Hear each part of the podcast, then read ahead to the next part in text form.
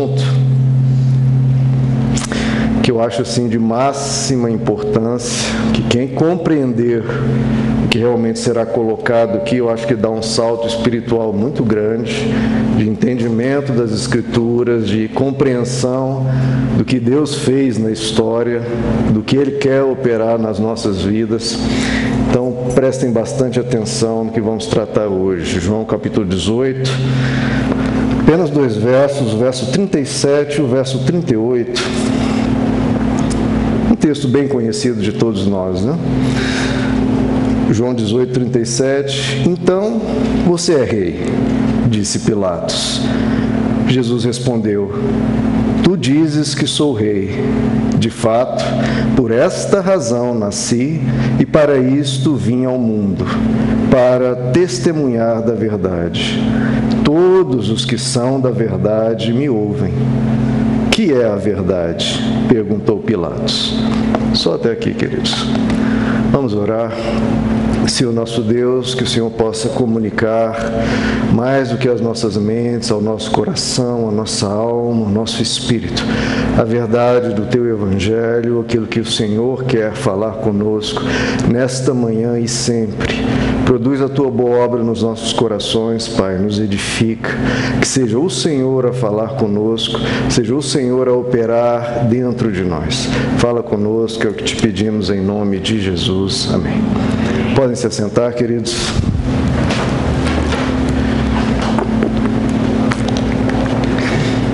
Essa pergunta aqui, creio eu, que é chave, né, queridos, na vida de qualquer ser humano.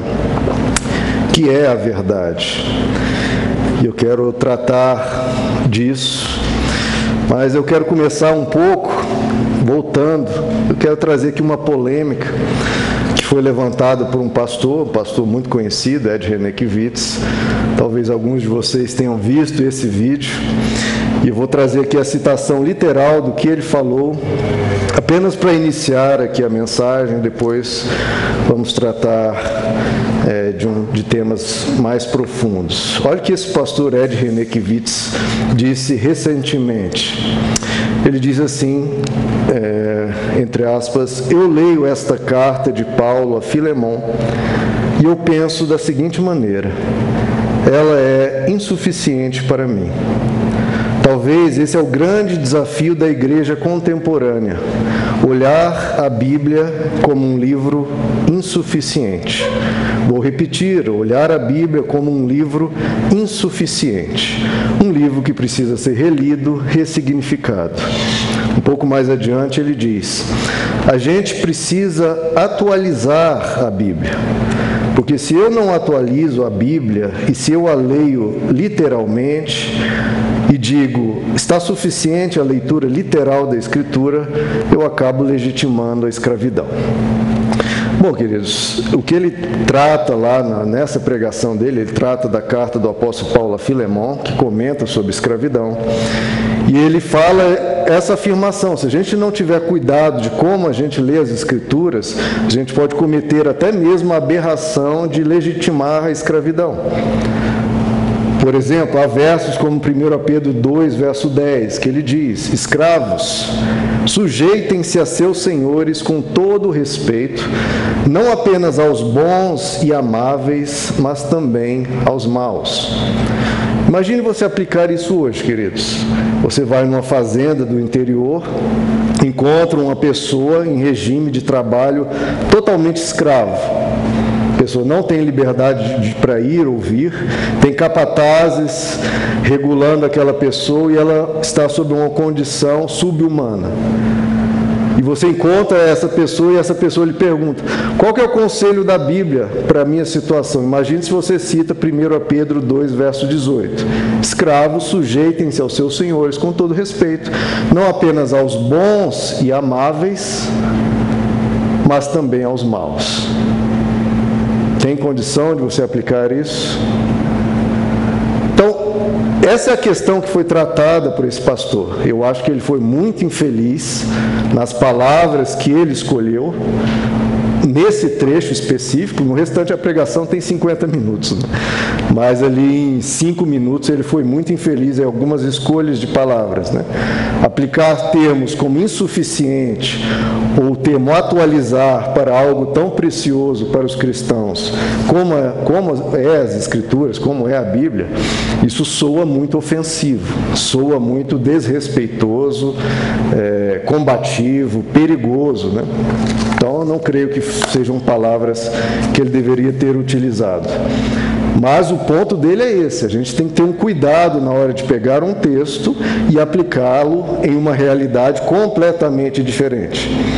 Então, dentro do contexto da pregação inteira, e não apenas do trecho solto, dava para entender o que ele queria dizer. Que a gente tem que contextualizar adequadamente a aplicação de certos trechos bíblicos. E aí, um, um pequeno parênteses aqui: tenha cuidado, queridos, eu acho muito desonesto covarde até julgar, julgar uma pessoa baseado em um trecho solto. E, de novo, ele foi muito infeliz nas palavras que usou, mas julgar a pessoa baseado em um trecho solto, é, eu acho isso desnecessário e até desonesto, porque aquilo é dito dentro de um contexto. A própria Bíblia é vítima disso frequentemente. Pessoas pegam trechos soltos e aplicam isso de qualquer forma. Então, texto sem contexto é pretexto para heresia, e isso não apenas nas Escrituras, como na fala de qualquer ser humano. Vá sempre à fonte. Se você tem uma crítica a uma pessoa, antes de criticar, vá até a fonte, que aí você vai ter como analisar o que realmente aconteceu. Bom, para resolver questões como desse trecho de 1 Pedro que eu citei, você tem que analisar e tem que pegar algo simples, algo até óbvio, né? Que as, as escrituras trazem princípios universais, princípios imexíveis que estão no caráter de Deus, no coração de Deus, é o alvo, o propósito e o objetivo de Deus, princípios universais. E há aplicativos circunstanciais que, que isso quer dizer? O princípio universal das Escrituras, que ela menciona em inúmeros versos, é que para a liberdade que Cristo nos libertou. O ser humano foi chamado para ser um ser livre, não ser escravo de ser humano algum. Isso é repetido inúmeras vezes. A Bíblia diz que em Cristo Jesus não há diferença entre homem, mulher, escravo, livre, entre gentio, judeu, não há diferença. Deus não faz acepção de pessoas. Então não pode um ser humano ser livre e outro ser seu escravo. Agora, dentro desse princípio universal, que é óbvio dentro das escrituras, você tem que aplicar isso dentro de um certo contexto sócio-histórico, sociocultural. Se você falasse para um escravo da época do apóstolo Paulo, olha, se rebele, a única coisa que ia acontecer era ele ia ser mutilado, espancado e morto. A única coisa que ia acontecer. Porque havia um império esmagador que baseava toda a sua economia no regime da escravidão. Você não conseguiria libertar isso, esses escravos, em matéria de meses ou anos, só mesmo em séculos. Então, o aplicativo possível, dentro das circunstâncias que havia, e que o apóstolo Paulo trata, olha, escravo, se você consegue obter a sua liberdade, comprar a sua liberdade, faça de tudo o possível para se libertar. Agora, se isso não é possível, você vai ter que aguardar mudanças maiores até lá. Você vai, é melhor para você mesmo, para você fisicamente, você se submeter, porque senão você vai ser é, mutilado, espancado e morto. É algo bem prático, algo bem óbvio. Agora, eu queria trazer um pouco antes do que implica toda a celeuma em relação a esse problema que é nós nos perguntarmos qual é o cânon da nossa vida. A palavra cânon é, quer dizer aquilo que é a referência. Cânon significa a vara de medir. Ou seja, se você vai medir algo, você compara né, com uma régua. Né, uma régua você utiliza ali para medir o tamanho de determinado objeto, numa parede, numa construção. Então, a vara de medir é o cânon. O que, que você usa como padrão para fazer aferição, para fazer medição, para você analisar alguma coisa? Qual é a sua referência de vida para você analisar se determinada coisa é certa ou errada? Verdadeira ou mentirosa? Ou seja, qual é a sua regra de fé e prática? Onde você discerne o certo do errado? Qual é a sua bússola? Qual é o seu norte? Tudo isso é a palavra do, que é a palavra antiga para isso. Então, qual que é a sua referência primária, fundamental, principal para discernir o certo do errado? Né? A resposta comum a resposta fácil e até automática no meio evangélico é de, bom, nosso manual de fé e prática, nossa bússola, onde a gente vê o que é certo e errado, é a Bíblia. Ponto.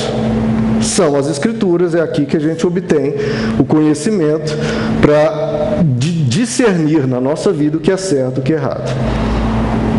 Isso é muito bonito, como resposta. Agora, para cada verso bíblico, há mil interpretações. E aí você já começa a se enrolar. Há dúvidas, queridos, tão essenciais, tanto de ponto de partida na análise das Escrituras, que a gente chama de hermenêutica, da interpretação bíblica e da sua aplicação, da exegese, que as pessoas, por exemplo, não sabem lidar nem com algo assim. Se algo não está escrito nas Escrituras, o que, que a gente faz?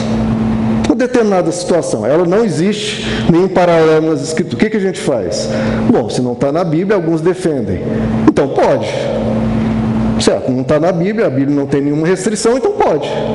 Outros já dizem, não, mas se não tem nada normativo na Bíblia dizendo que você pode, então você não pode.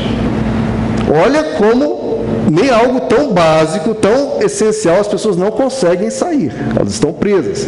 Se não está escrito, pode ou não pode? Ah, pode, porque não tem nada, nenhuma proibição. Ah, não pode, porque não tem nada permitindo. A pessoa fica completamente perdida. Então, como é que você usa como bússola? Como, como você sai de uma situação dessa? Inclusive é dito que a Bíblia é mãe de toda heresia. Toda heresia parte de versos das Escrituras. A Bíblia já foi usada para legitimar racismo, para legitimar escravidão, para legitimar a mulher como um ser inferior, para legitimar guerras e por aí vai. Tudo por causa da maldade do coração de quem lê, mas ele utiliza as Escrituras para esses seus fins. Até o próprio Satanás, diabo em pessoa, lá em Mateus capítulo 4, ele pega a Bíblia, né, mostra para Jesus, abre no Salmo 91 e diz aqui: Jesus está escrito. Pule aqui do alto do templo, né, cometa suicídio, porque está escrito: aos teus anjos dará ordem a teu respeito para que te guardem de tropeçar em alguma pedra. Então pule. Então veja, o próprio Satanás não tem problema em usar a Bíblia. Ele não apenas usou em Mateus 4, como usa até hoje. E sempre usou, para legitimar as coisas mais absurdas. Tem até aquele, aquele filme, né? É, agora vocês me ajudem a lembrar aí, que um mundo pós-apocalíptico, tem uma pessoa que é cega e ele só falta um uma cópia da Bíblia e ele protege essa Bíblia até o fim. E ele é perseguido por um grupo que quer. Qual o nome? Livro de Eli, isso. Um grupo que persegue esse homem até o fim do filme, porque ele, aquele grupo entendeu que se pegar a Bíblia, ele tem o poder para dominar o planeta inteiro, legitimando a sua autoridade, o seu poder, o que quer que queira na sua cabeça, a partir de versos das Escrituras próprio Satanás, como eu falei, usou o Salmo 91, de novo. Não foi um texto obscuro, não foi um texto escondido, não foi um texto assim, meu Deus, o que será que isso quer? Não, ele pegou o Salmo 91, um dos principais trechos da Bíblia, e usou contra Jesus. Se o diabo usou contra Jesus um trecho da Bíblia, como não usará contra nós, contra a sociedade, contra o mundo? Como já fez ao longo dos séculos e milênios. Quem deu a interpretação correta lá do Salmo 91 foi, obviamente, o próprio Jesus diante do Satanás, porque ele disse: Mas também está escrito: Não tentarás o Senhor teu Deus. Então veja só, queridos, estamos com um problema.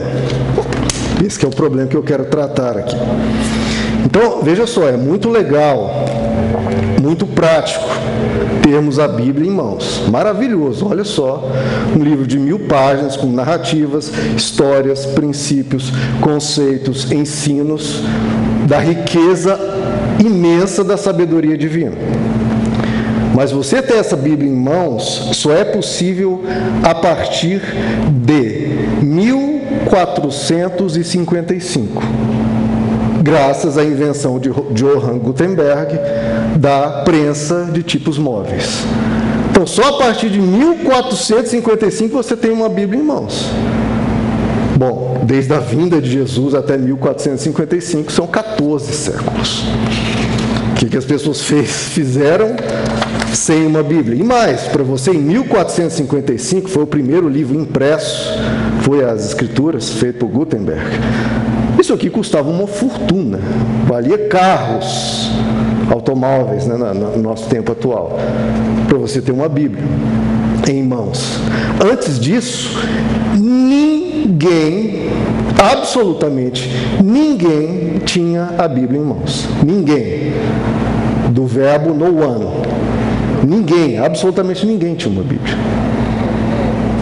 Veja só que Bíblia vem do grego biblos.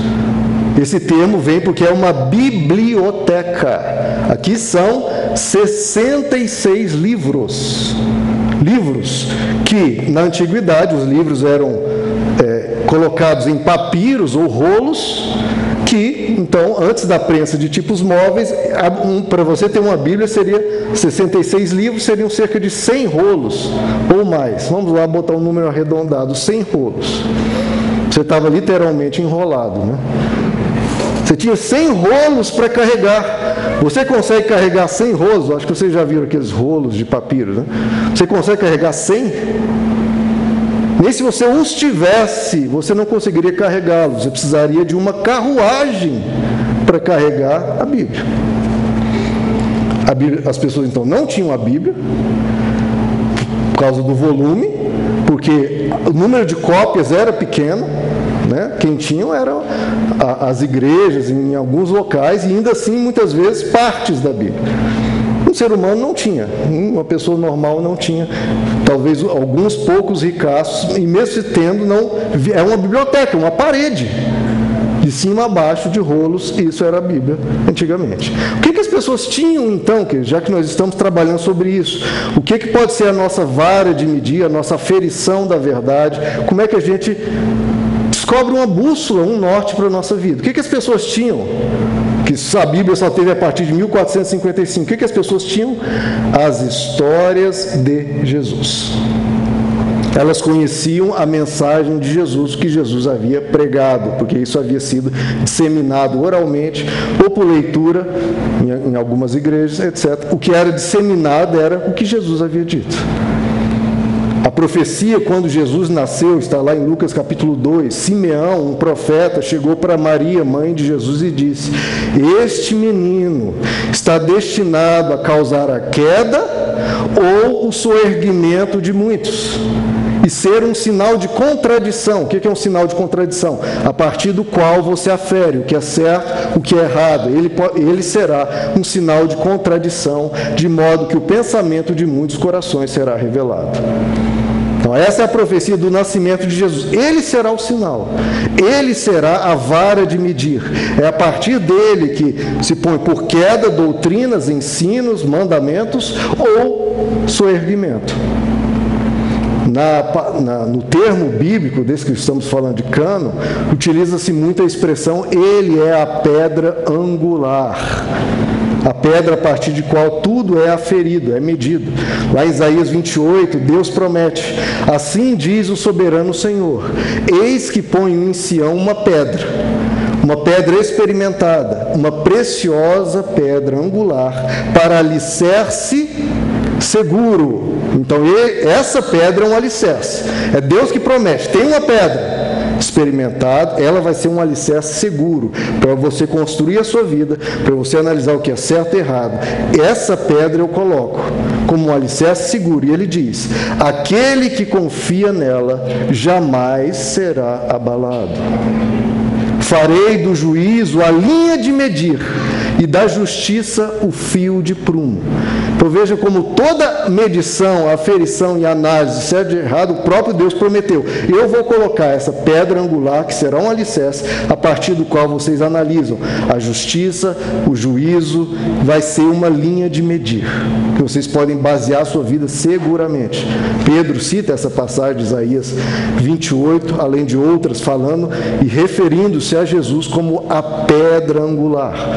O apóstolo Paulo também cita isso em Efésios capítulo 2, em que ele diz: Nós somos edificados sobre o fundamento dos apóstolos e dos profetas, tendo Jesus Cristo como pedra angular, ou seja, como a referência primária e a referência última, como a referência principal e fundamental das nossas vidas. O próprio Jesus aplica esses versos a si mesmo. Ele fala lá em Lucas capítulo 20, a pedra que os construtores rejeitaram, né, porque ele seria crucificado, a pedra que os construtores rejeitaram tornou-se a pedra angular. E aí ele cita Daniel e Jeremias: tudo que cair sobre essa pedra será despedaçado, e aquele sobre quem ela cair será reduzido a pó.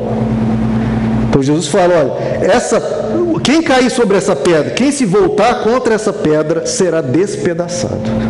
E tudo aquele sobre quem essa pedra cair será reduzido a pó. Ou seja, se você se voltar contra, ou ela se voltar contra você, o resultado é derrota esmagadora.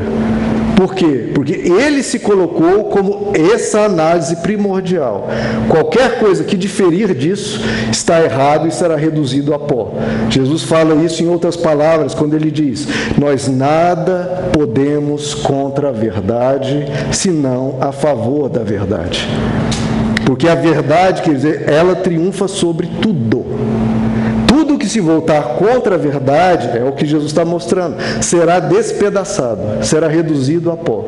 Toda mentira tem o seu prazo de duração e será derrotada mais dia, menos dia.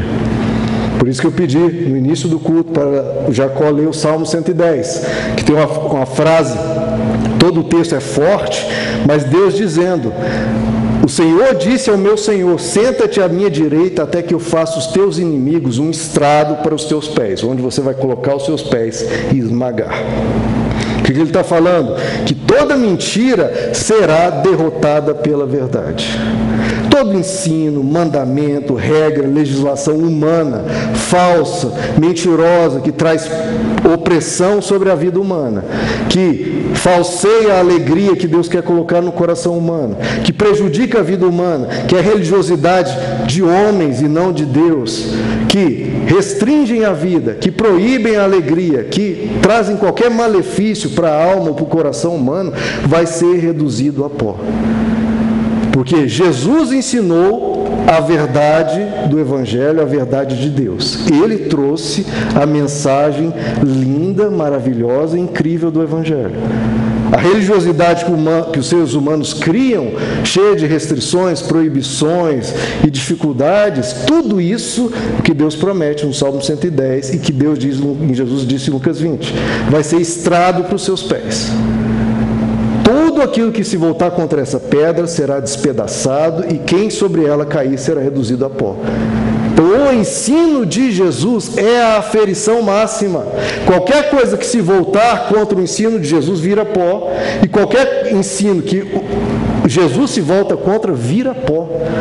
Então pode vir o bispo que for, reunir milhões de pessoas, trazer os ensinos mais estapafúrdios, que a, pode arregimentar multidões. Se é contra a religiosidade conforme Jesus a pregou, vai ser reduzido a pó. Então eu não temo quando vejo igrejas imensas ensina, ensinando absurdos. Isso vai ser reduzido a pó e isso vai ser estrado para os pés de Jesus. Porque o que Jesus não ensinou relativo a Deus, e se ensina um Deus opressor, um Deus mentiroso, um Deus que saqueia as pessoas, isso vai ser destruído. Eu estou lendo um livro é, que conta a história cristã e eu vejo um monte de coisa que pessoas criaram ao longo dos séculos e pregaram, ensinaram e disseminaram aquilo num esforço brutal de pregar, às vezes loucura, insanidade humana, como se fosse algo que Deus queria, e eu pensando, esse esforço imenso está sendo feito, e Deus do outro lado se movendo para destruir tudo isso. Porque todo ensino falso será destruído. Isso é promessa de Deus. Baseado em quê? Baseado no ensino de Jesus. O apóstolo Paulo diz em 1 Coríntios capítulo 3: Ninguém pode colocar outro alicerce além do que já está posto, que é qual que é o alicerce? Essa é a pergunta que a gente está tratando. Qual é o alicerce? São as escrituras? Calma lá, queridos. Ninguém pode colocar outro alicerce além do que já está posto, que é Jesus Cristo. Jesus Cristo. Ele é a revelação de Deus. A partir dele a gente entende as Escrituras. A partir dele a gente entende o caráter de Deus e compreende o que ele quer do ser humano. Deuteronômio capítulo 18, num episódio impressionante da história humana, que o próprio Deus aparece ao povo de Israel no deserto. Deus diz: Eu vou trazer a minha mensagem ao ser humano. E o povo se consagra, se prepara para essa mensagem que Deus traria. De repente, o povo chega até Moisés e fala: Moisés, nós não temos condições. Nós somos um povo de coração duro, nós somos semi-selvagens, nós somos violentos, nós somos mentirosos, nós temos a mente dura, o coração duro. Nós não temos condições de receber essa mensagem, Moisés. Moisés fica assim, furo da vida, fala, o que é isso? Deus quer falar com vocês e vocês não querem ouvir, mas eles falam, mas nós não temos condições. Aí Deus, Moisés chega para Deus, bravo, irritadíssimo, e fala: Deus, você não acredita, eles não querem ouvir. E Deus fala para Moisés: Moisés, eles têm razão. Eles não têm condições de receber essa mensagem. E é por isso que eu não lhes darei agora. E Deus diz a Moisés: Eu enviarei um profeta semelhante a ti. Ele trará a mensagem, e ele lhes dirá tudo o que eu ordenar. Se alguém não ouvir as minhas palavras que ele falará por mim, eu cobrarei dessas pessoas. E aí vem lá o Monte da Transfiguração, está lá nos, em todos os evangelhos, em que, lá naquele monte, em que Pedro, Tiago e João estão com Jesus, aparecem diante deles, Jesus, ele se transfigura ele fica com as vestes brancas, brilhando, resplandecendo como o sol ao meio-dia, e aparecem também Moisés e Elias. E uma voz do céu diz: Este é o meu. Olha, olha só para os discípulos, na mente dos discípulos, que, quem eles estavam vendo? Estão vendo Moisés, quem criou boa parte do Antigo Testamento, o representante da lei de Deus, e Elias, o maior de todos os profetas, e um carpinteiro. Tinha três pessoas: um carpinteiro, o grande Moisés e o supremo Elias. E aí vem uma voz do céu que diz: Este é o meu filho amado, a ele ouvi. E aí, o que, que acontece? Moisés e Elias somem, dando indicação clara do, de uma mensagem. Elias e Moisés somem e fica Jesus. A mesma, o mesmo que Deus havia dito a Moisés: Eu enviarei um profeta semelhante a ti, a ele ouvi. E a voz dos céus diz no monte da transfiguração, da transfiguração: Este é o meu filho amado, a ele ouvi. E Moisés e Elias somem. A ele ouvi. Colossenses capítulo 2, o apóstolo Paulo diz: Nele, em Cristo, estão escondidos todos os tesouros da sabedoria e do conhecimento. De novo, a gente tem que aprender das nossas respostas fáceis. Né? Onde que está os tesouros da sabedoria e do conhecimento? Pergunta isso para qualquer cristão. Onde estão os tesouros da sabedoria e do conhecimento? Ah, na Bíblia. A própria Bíblia diz: em Cristo Jesus estão escondidos todos os tesouros da sabedoria e do conhecimento. Qual que é o alicerce seguro também? De novo, a resposta fácil é a Escritura. Mas as próprias Escrituras dizem, é em Cristo Jesus. Ninguém pode colocar um outro alicerce além do que já está posto. Abra comigo, queridos, em Colossenses capítulo 2. Vamos ler um pouquinho mais. sobre esse alicerce seguro e onde estão todos os tesouros da sabedoria e do conhecimento. Colossenses capítulo 2.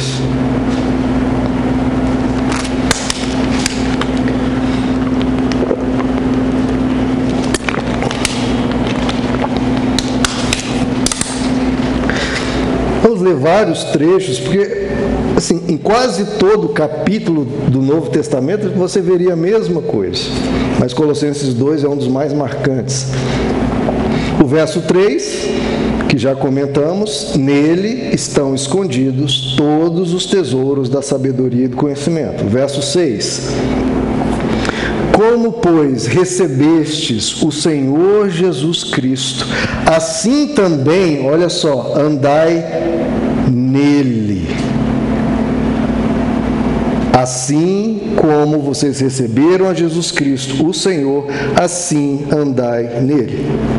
E ele continua: tenham cuidado para que ninguém os escravize a filosofias vãs e enganosas que se fundamentam nas tradições humanas e nos princípios elementares deste mundo. Isso é o que mais acontece ao longo dos séculos, nas religiões, nos ensinos humanos. Pessoas sendo escravizadas por filosofias vãs e enganosas baseadas nas tradições humanas, nos princípios elementares deste mundo e não aonde?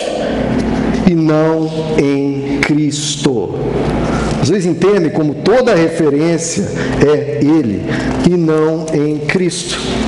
Então continuem a viver nele, enraizados edificados nele, e se voltem para aquilo que está em Cristo. E o verso 16. Olha de novo, aquela complicação que a religião traz e não tem nada a ver com Cristo. Portanto, não permitam que ninguém os julgue pelo que vocês comem ou bebem. Pois será que cristão pode comer acarajé? Não permitam que ninguém os julgue pelo que vocês comem ou bebem. Será que um cristão pode beber um vinhozinho aqui ou acolá? Não permitam que ninguém os julgue pelo que vocês comem ou bebem. Ou com relação a alguma festividade religiosa, ou a celebração de luas novas, ou dos dias de sábado. Pergunta que eu ouço: será que o cristão deve guardar o sábado, tem que guardar o domingo, tem que guardar isso? Não permitam que ninguém os julgue, nem em relação aos dias dos sábados. Porque estas coisas são sombras, sombras do que haveria de vir. A realidade, porém, encontra-se aonde, queridos? Em Cristo. Você quer viver a religiosidade, a fé, conforme Deus a quer? Uma fé descomplicada, sem loucura, sem insanidade, sem opressão, sem regras, sem sentidos nada que você olha, porque o mundo lá fora, que já passou a época dessa religiosidade, já cansaram disso, já não estão nem aí mais para essa religiosidade. Estão de saco cheio, porque isso não traz nada para a vida humana a não ser peso. E Jesus, o que ele dizia, diante de um fardo imenso que os fariseus e religiosos da sua época traziam, ele dizia: O meu fardo é leve. E ele dizia: Venham a mim porque eu sou manso e humilde de coração, e eu trarei alívio para as vossas almas. Em Jesus a gente aprende a viver uma vida de alívio para as nossas almas. Nele. Olha só o que Colossenses 2 diz mais para frente. O verso 22. O verso 22, não, o verso 21.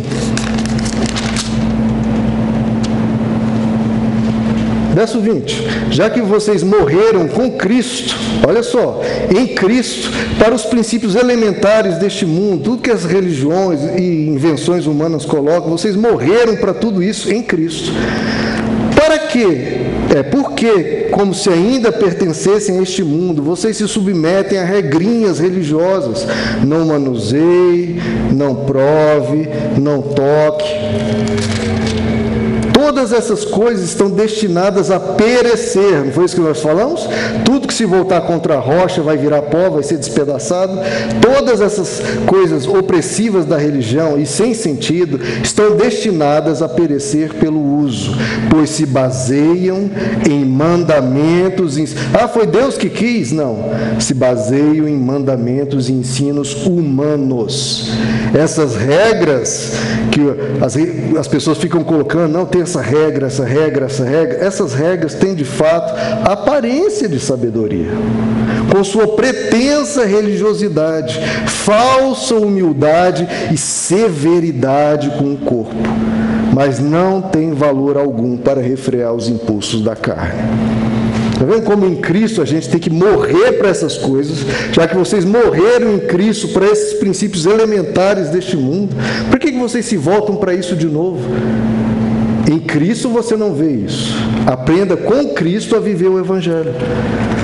Quem é a sua pedra de esquina, a sua pedra angular, o objeto de um sinal de contradição, a sua vara de medir?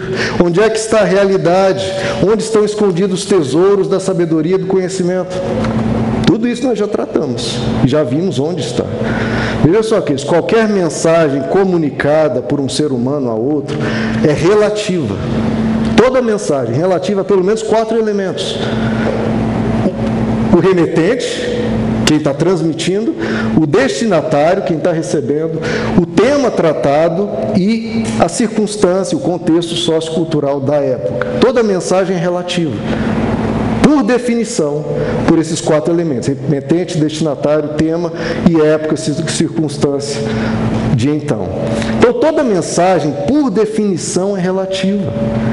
Quando você pega uma mensagem de uma realidade e aplica outra realidade para outro destinatário, para um tema semelhante, mas não igual, para uma outra época, isso tudo é uma adaptação imensa e as pessoas se perdem. Tudo que existe é relativo, só existe uma coisa que é absoluta, que é Deus. Só Deus é absoluto por definição. Todas as coisas derivam dele, ele não deriva de nada. Então só ele é absoluto. Então, Jesus, ele não é meramente o último mensageiro com a última grande mensagem, porque isso também seria relativo. Jesus, segundo a fé cristã, é Deus encarnado.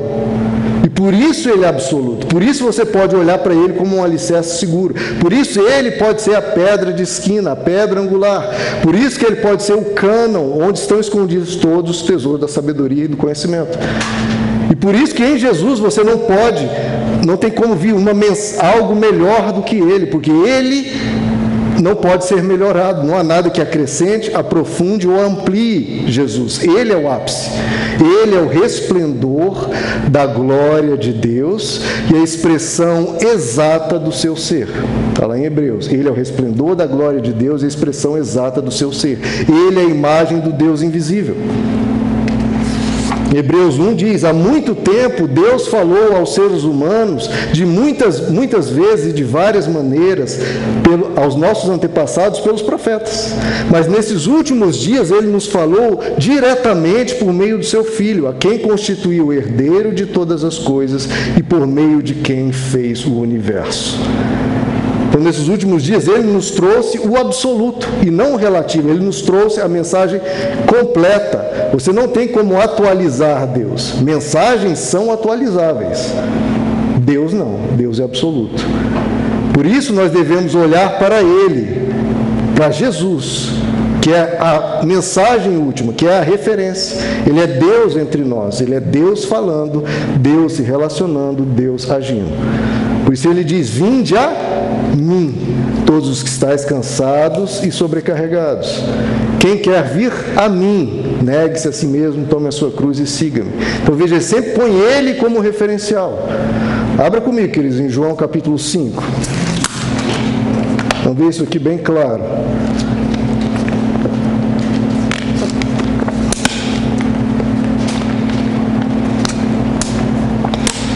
Então, se você não quiser ser ludibriado, se perder ou se enganar a si mesmo, né, nem sempre ser ludibriado por seres humanos, com regras humanas, invenções humanas, olhe para Jesus. Viva parecido com Jesus e você vai ver como é que Deus entende a vida humana da sua maneira plena. João 5, olha o verso 39. Jesus dizendo: Olha, queridos, como isso aqui é, é claro. Vocês estudam cuidadosamente as Escrituras. Olha, vocês quem? Quem iria matar Jesus, né? Olha para você ver como, se você só olhar para as Escrituras, você pode se perder completamente. Quem iria matar Jesus, vocês estudam cuidadosamente, não era com negligência, de forma irresponsável, não. Jesus confessa, vocês estudam cuidadosamente as Escrituras. Eles iriam matar Jesus da mesma forma. Agora, por quê? Porque pensam que nela vocês têm a vida eterna. E são as Escrituras que testemunham a meu respeito. Contudo, vocês não querem vir a quem? A mim para terem vida. Então, três coisas são ditas aqui. Não é nas Escrituras a vida eterna. As Escrituras dizem onde está a vida eterna e não é nelas. Então, a vida eterna não está nas Escrituras, apesar de que eles pensavam que estava, não. As Escrituras apontam onde está a vida eterna e Jesus e as Escrituras deixam bem claro onde está a vida eterna em Jesus. São elas que testemunham a meu respeito e vocês não querem vir a mim para terem vida. Voltem algumas páginas hein, no capítulo 1 de João. Isso é falado ad nauseum, né? a exaustão. Verso 1 do capítulo 1: No princípio era aquele que é a palavra. Ele estava com Deus e era Deus. Então veja só, quem a Bíblia diz que é a palavra de Deus? Não é minha opinião, não é a opinião de ninguém. Quem a Bíblia diz que é a palavra de Deus? Jesus. Veja como é claro. A palavra aqui, inclusive, é muito mais profunda se você for ver no original. No original está dizendo que o Logos de Deus é Jesus. Não apenas a palavra, mas o Logos, a lógica de Deus, a razão de Deus, a forma de Deus pensar, o jeito de Deus de ser, de ver a vida, o olhar de Deus, a concepção de Deus, a cosmovisão de Deus é Jesus. Jesus manifesta isso a nós. Ele é a palavra de Deus. Olha o verso 4 de João 1. Nele, ó, em Jesus, de novo, nele estava a vida, e esta era a luz dos homens. Você quer luz para entender a vida espiritual, a vida com Deus, entender Deus? Ele é a luz dos homens. No verso 9, de novo, falando a mesma coisa, estava chegando ao mundo a verdadeira luz. Quem é a verdadeira luz? Jesus, que ilumina todos os homens. Aquele que é a palavra. Ó, se o verso primeiro não estava suficiente, aquele que é a palavra estava no mundo. O verso 14, de novo, Aquele que é a palavra de Deus tornou-se carne viveu entre nós. Vimos a sua glória, glória como do unigênito vindo do Pai, cheio de graça e de verdade. Verso 17 pois a lei foi dada por intermédio de Moisés. Graça e verdade vieram por intermédio de Jesus Cristo. Então, olha só, graça foi revelada por Jesus, ou seja, o caráter de Deus, quem Deus é no, na sua concepção, nos seus valores, nos seus princípios, vieram por intermédio de Jesus. E a verdade, a própria mensagem de Deus veio por intermédio de Jesus. E ele continua: ninguém jamais viu a Deus, ninguém. Mas o Deus unigênito, que é Jesus, que está junto do Pai, o tornou conhecido. Então Jesus revela a graça, ou seja, o caráter de Deus, revela a verdade, que é a mensagem de Deus para o ser humano, o que, que Deus quis comunicar ao ser humano. Veio por intermédio de Jesus e ninguém jamais viu a Deus, mas o Deus unigênito que estava junto ao Pai o tornou conhecido. Como é que você conhece Deus? A Bíblia nos diz: olha para Jesus, é Ele que o tornou conhecido. Ele é a palavra, a palavra encarnada, a mensagem de Deus ao mundo. Saulo, que era um exímio conhecedor das Escrituras, tinha o Antigo Testamento de cor na cabeça, havia estudado com os principais doutores da sua época, em especial Gamaliel. Ele pensava estar obedecendo a Bíblia, as Escrituras, enquanto humilhava, enquanto ofendia, perseguia, agredia e dava voto para morte de pessoas. Saulo, até que ele teve um encontro com Jesus. Jesus é a mensagem de Deus. A gente tem que ter um cuidado de não tratar a vida com Deus como uma série de legislações, regras, jurisprudência, né? Ah, eu preciso saber o que eu faço na minha vida. Será que tem um artigo, um inciso, um parágrafo dentro da legislação divina? Nossa, isso fica muito complicado, queridos. E como eu já expliquei, sujeito a mil interpretações, tudo baseado no olhar de quem lê. A Igreja Católica chegou ao ponto de criar um direito canônico, um colosso de legislações e regras, baseado em séculos e milênios de estudo teológico, uma coisa complicadíssima. Agora, uma pergunta: por que, que Jesus, se Jesus queria isso, por que, que Jesus, ao vir na Terra, não escreveu um livro de direito canônico? Na visão mais evangélica protestante, por que ele não escreveu um livro de teologia sistemática? Capítulo 1, vamos falar do, dos atributos de Deus. Capítulo 2, vamos falar dos anjos. Capítulo 3, por que Jesus não escreveu nada disso? Queridos, porque a resposta óbvia, na verdade, ele não escreveu nem direito canônico, nem livro de teologia sistemática, na verdade, ele não escreveu nada.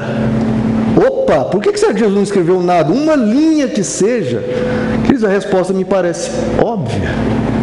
Porque ele sabia que a resposta não estava em algo escrito. Estava em uma pessoa, estava nele mesmo. Era para olhar para ele, não em um texto, é para olhar para ele. A fé é em Deus, a fé é em Cristo, e não meramente um livro.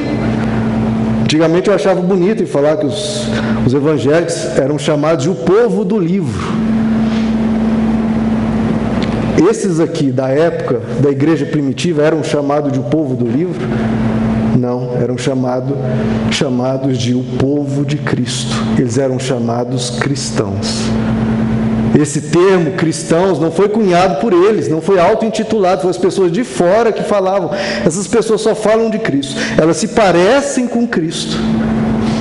Elas vivem todo, tudo contando as histórias de Jesus, aprendendo com Jesus. Elas são o povo de Cristo, eles são os cristãos. Surgiu dos outros. Hoje você olha para os cristãos, entre aspas, eles não se parecem com Cristo não falam de Cristo. Agora, citam versos, falam da Bíblia, mas não se parecem com Cristo. O comportamento deles se parece com Cristo, eles são mansos e humildes de coração, eles são cheios de amor e amorosos como Jesus, tratavam o pecador de uma forma extremamente acolhedora, amiga e cuidadosa, combatiam a religiosidade opressora como Jesus fazia mas é o povo do livro, mas não está sendo o povo de Cristo.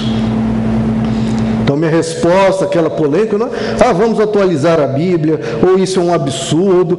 Não, queridos, é uma etapa anterior. Parem de olhar tanto e olhem para Cristo. Porque estão olhando demais para mil e uma interpretações, mil e uma legislações e confusões, que muitas vezes é até o diabo citando a Bíblia, e não olham para Cristo. A resposta, pelo amor de Deus, é Jesus. Nós vimos, tudo mais é sombra, a realidade se encontra em Cristo. Parem de olhar para regrinhas como se vocês estivessem ainda presos a esses princípios elementares desse mundo e não em Cristo. Morram para isso tudo e vivam em Cristo. Aí você me pergunta, mas as falas de Jesus também podem ser interpretadas erroneamente. As frases, sim, mas eu não estou falando de frases. Eu estou falando de uma vida. Eu estou falando de Jesus. Não meramente das falas ou dos escritos, a vida de Jesus. Por isso que o ensino do Evangelho era repetidamente o que eles diziam: imitem a Cristo, vivam como Ele, sigam o exemplo dele.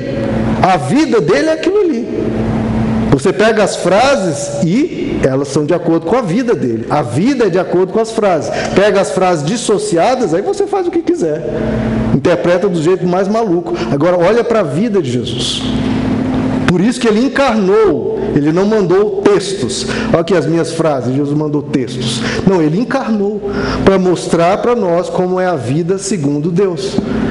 Ele é o Alfa e o Ômega, primogênito de toda a criação, imagem do Deus invisível. Sem Ele, nada do que foi feito se fez. Sem Ele, nada podemos fazer. Deixa eu trazer uma afirmação aqui de Martinho Lutero. Olha que Lutero entendeu muito disso aqui. Ele disse: Cristo é o Mestre. As escrituras, é óbvio, né? Mas hoje parece que Cristo é o Mestre, as escrituras são apenas o servo. A verdadeira prova a submeter todos os livros, ensinos, legislações e mandamentos é ver se operam a vontade de Cristo ou não. Nenhum livro que não prega Cristo pode ser um livro inspirado. Muito embora, mesmo se fosse, mesmo se fosse escrito por Pedro, Paulo ou algum dos apóstolos. Agora, nenhum livro que pregue Cristo pode deixar de ser inspirado, mesmo que quem escrevesse fosse Judas, Ananias, Pilatos ou Herodes. Falou Cristo, ensinou Cristo como ele era, isso é divino. Isso é a verdade falou coisas fora, diferentes de Cristo, não interessa quem escrever, queridos. Pode ser um bispo, pode ser um pastor, pode ser eu, pode ser um pastor, pode escreveu diferente ou fez diferente da vida de Cristo, está fora. Vai ser o que? Despedaçado. A verdade é filha do tempo. Toda a legislação louca, insana, sem sentido que a religião já criou, foi caindo no esquecimento e foi destruído vai continuar sendo destruído, não pelas mãos de ateus ou de céticos, pelas mãos de Deus, porque Deus prometeu que tudo que vem oprimir o ser humano, que vem tirar a alegria do ser humano, que vem destruir a liberdade que Deus nos dá em Cristo Jesus, é Deus que vai destruir. Pode ser religioso, pode estar sendo pregado dentro da igreja. Deus vai destruir, queridos. Se eu ensinar aqui algo diferente de Cristo, vai ser destruído. Pode ser arregimentar milhões, pode ter bilhões na conta, pode ter a mídia, pode ter o que for, vai ser destruído. Deus falou isso e ele vai fazer. Porque toda mentira que uma pessoa comunica tende, tem um prazo, tende a destruir, a se perder, tende a ser descoberto. Agora, uma mentira dita em nome de Deus, para oprimir o ser humano em nome de Deus, é Deus que olha isso e é Deus que vai intervir. Então a gente tem que ter humildade antes de falar qualquer coisa. Ah, mas a vontade de Deus é essa. É, meu irmão. Cuidado com o que você está falando. É segundo Cristo?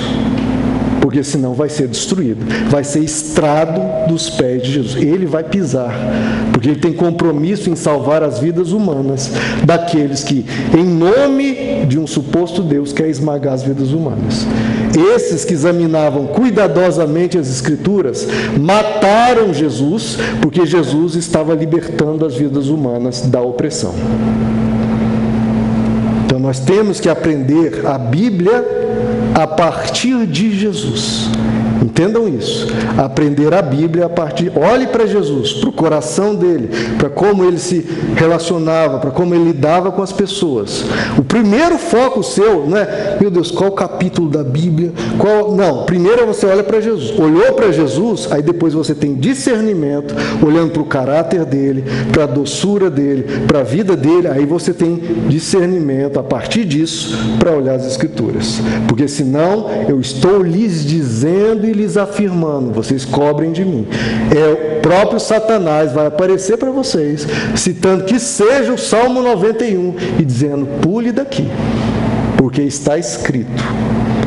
Agora, se você olha para Jesus antes de qualquer coisa escrita, olhe para o caráter dele, para a alma dele, para o coração dele, para como ele viveu, aí você entende, e aí pode vir um escrito com interpretação equivocada, você descarta, porque você olhou para Jesus. Jesus não é assim. Jesus é de graça, ele é de amor, ele é de bondade. Aí você passa a tornar ele a sua pedra angular, o que a Bíblia nos diz para fazer. Ele é o alicerce seguro e ninguém pode colocar outro alicerce além do que já está posto, Jesus Cristo.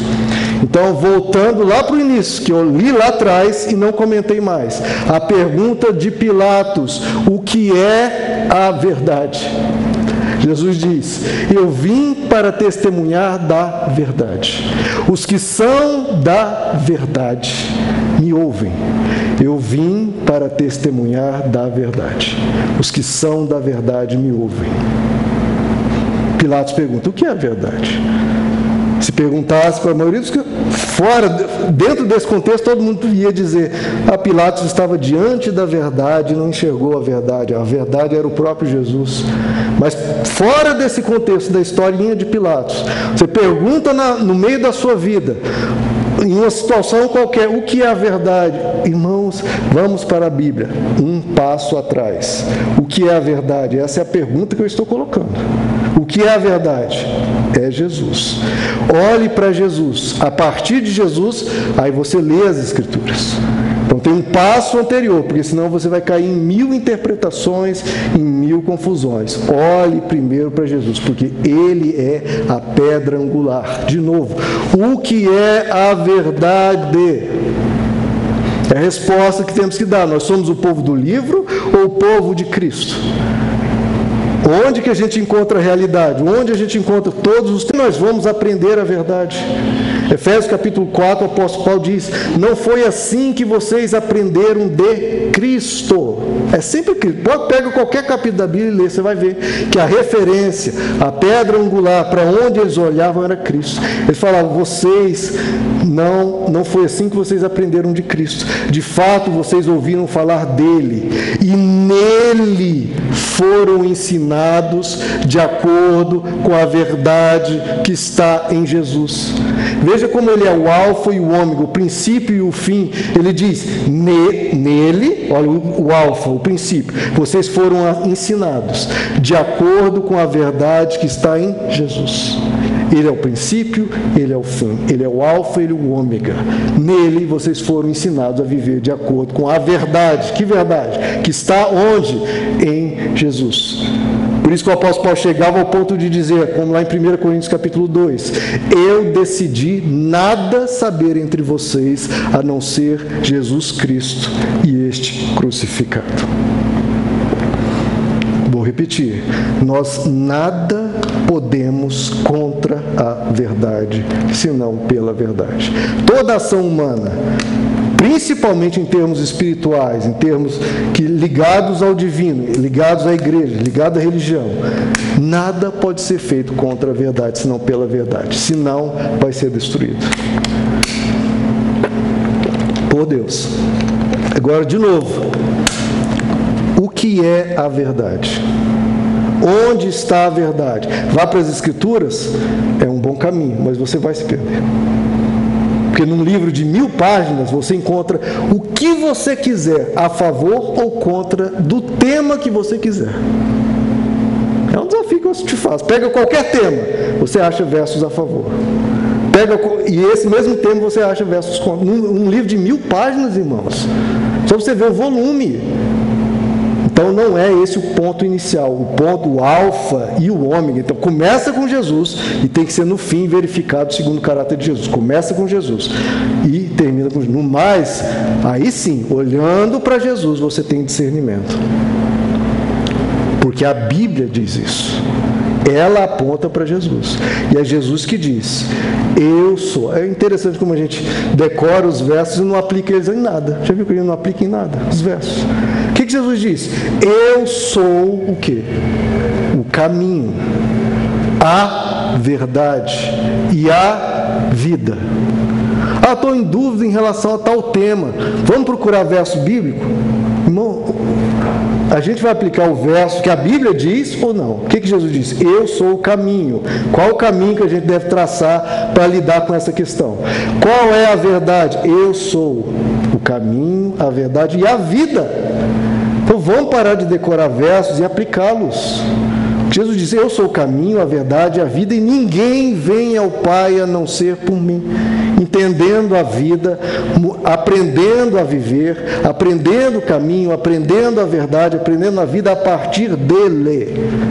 Aí, com Ele no coração, Ele no nosso entendimento, Ele como princípio norteador, a gente faz uma festa de beleza com as Escrituras. Aí você olha e capta toda a riqueza, capta a beleza e não a opressão, capta a verdade. Até textos como Salmo 110, nós vemos, ele colocará os seus inimigos como um estrado sobre os seus pés. Ah, que coisa horrorosa, Deus vai esmagar as pessoas. Não, olhe como Jesus, o que, Jesus esmagava e colocava como estrado dos seus pés? Ele falou: nada podemos contra a verdade, senão pela verdade. Que vai ser feito estrado dos seus pés, vai ser esmagado, é a mentira. É a religião opressora. Isso sim. Então, olhando para Jesus, você entende. Agora, olhando com nossa mente egoísta, é, rixosa, desarmoniosa, a gente vê é olhar the eyes of the beholder, tem essa expressão em inglês. O nosso olhar contamina até mesmo as escrituras. Nosso contexto social contamina tudo. Agora, você tem que tirar o olhar e olhar o olhar de Jesus, pelo caráter de Jesus, pela vida de Jesus. Você, aí sim, descortina, o apóstolo Paulo fala isso, é tirado o véu do entendimento tira-se o véu, descortina-se da nossa cegueira. Ele diz que como se ele veio produzir dentro dele um haja luz, quando ele olhou tudo a partir de Cristo. Aí eu entendi. Aí foi tirado o véu. Aí eu compreendi a glória insuperável que havia em Cristo Jesus. Mas aí tem que olhar para Cristo. Então, o que é a verdade? Pergunta de Pilatos. A maioria, 99% dos cristãos, responderia errado. Só quando a gente lê o textozinho, hoje, Pilatos estava diante da verdade que era Jesus, aí a gente lembra que é ele. Ou quando a gente lê o texto, eu sou o caminho, a verdade e a vida, nossa, é mesmo, eu concordo. Mas na vida a gente não pratica isso. A gente tem que aprender a olhar para Jesus. Ele ser a pedra angular do nosso entendimento. De novo, porque senão tudo que se voltar contra essa pedra será despedaçado. E tudo que essa pedra se voltar contra será reduzido a pó em termos do caráter de Deus, da graça, da verdade, da mensagem de Deus, a mensagem de Deus é uma pessoa. Qualquer coisa diferente disso, você pode ver, qualquer opressão, qualquer ensino de rigor, de prisão, de como o apóstolo Paulo diz, cheio de regras, com a sua pretensa religiosidade, aparência de sabedoria, falsa humildade e severidade com o corpo, tudo isso vai ser destruído.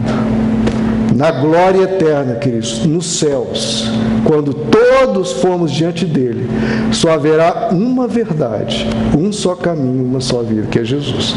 Ali é a religião, segundo Deus, descortinada, descomplicada e tirado todo o peso, toda a loucura, toda a insanidade, tudo tem nada a ver com o bom senso, a sabedoria e a graça de Deus. Ali está a religião pura, a vida pura de Deus. E é isso que você vai contemplar lá no céu. Ele, puro, a palavra de Deus, o Logos divino, a sabedoria de Deus, a razão de Deus, a lógica de Deus, o caminho, a verdade e a vida. O que é a verdade? É só olhar para Cristo. Aí você não precisa atualizar, não precisa brigar, é só olhar para Ele. Quando é que Jesus fez escravidão com alguém? Quando é que Jesus oprimiu alguém? Quando é que, enfim, tratou a mulher com inferioridade? Qualquer coisa, é só olhar para Jesus. É descomplicado. Ah, pode beber um vinhozinho aqui, não embebedado, falando de aqui ou acolá, pode. Aí vem aqui milhões de versos bíblicos de um lado, milhões de versos bíblicos do outro. Só olhar para Jesus, gente. Multiplicou 600 litros de água em 600 litros de vinho. uma, uma, uma coisinha que você olha, não é uma frase que Jesus nem falou nada, ele só fez. A vida dele já mostra. Ele pode vir teólogo que for, vai ser despedaçado e reduzido a pó. Deus vai triunfar sobre qualquer religião, legislação humana feita para oprimir o ser humano. Deus vai vencer segundo Cristo. Amém, meus amados? Vamos ficar de pé.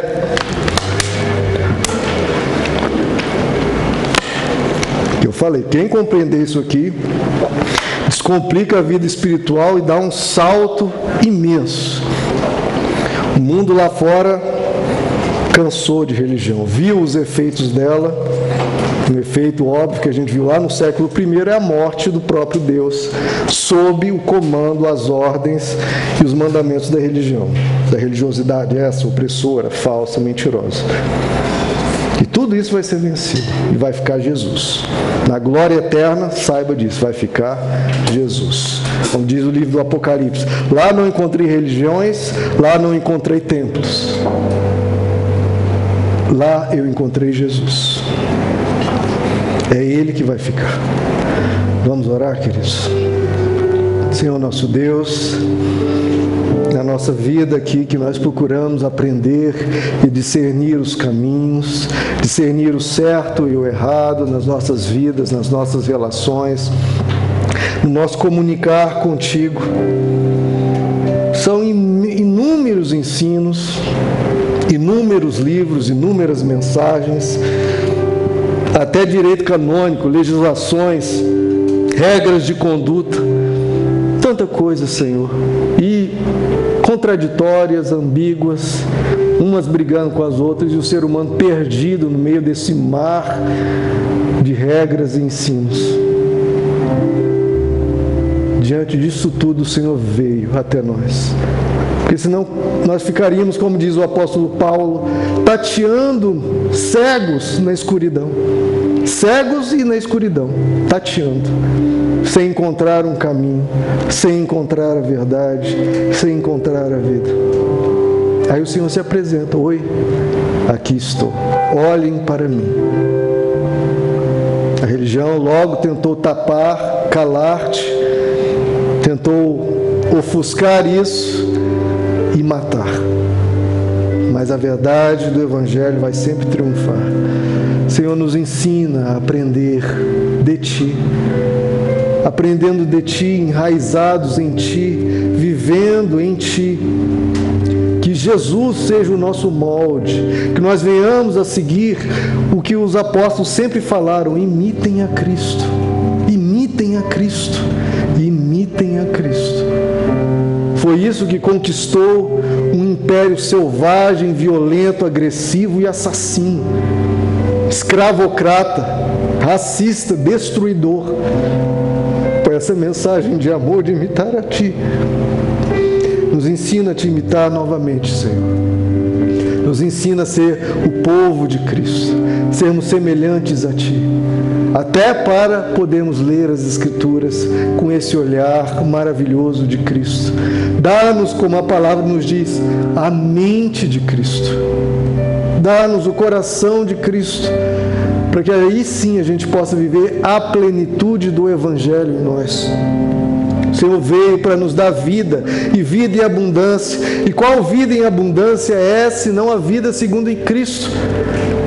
Compreendermos a vida, compreendemos a morte, que é passageira, que nos leva e nos encaminha para a eternidade compreender o perdão, compreender a mansidão, compreender a humildade, compreender o amor ao próximo, a caridade, a bondade, nos leva a olhar tudo segundo o teu olhar. Esse é o maior milagre que pode haver, Senhor. Nós enxergarmos a vida conforme Cristo, enraizados e edificados em Ti encarando de verdade, não como um verso decorado sem aplicação, não, mas encarando de verdade, para tudo, em tudo e sempre, o Senhor como caminho, a verdade e a vida. E se nós fizermos isso, esse mundo que na religião não encontrou nada, vai ver de novo a beleza de olhar para cristãos Aí o mundo vai ficar assustado, maravilhado e alegre em ver Cristos caminhando pela terra. Isso se transforma, isso se muda a realidade, porque a realidade se encontra em Cristo. Que a gente venha ser novos, transformados, viver em novidade de vida propondo Cristo ao mundo e não a religião que muitas vezes o Senhor tem que combater e nós propondo isso. Não, Senhor. Faz os versos das Escrituras fluírem em nosso coração por esse entendimento, por esse olhar de Cristo. Nos ensina a ver a beleza real a partir não do nosso olhar tão maculado, a nossa mente tão contaminada e o nosso coração perdido às vezes, confuso, mas olhar tudo a partir de Cristo. Aí nós vamos entender, aí nós vamos dizer para quem perguntar é a verdade. E nós vamos apontar para ti. Porque nós estudamos cuidadosamente as Escrituras. Muitos pensando que a vida eterna está nela, e são elas que falam de ti. E que nós venhamos querer vir a ti para termos a vida eterna. Senhor, realiza essa boa obra em nós e nos faz imitadores de Cristo, parecidos com Cristo. Aí sim será glória, aí será glorioso. Glória a Deus. Amém.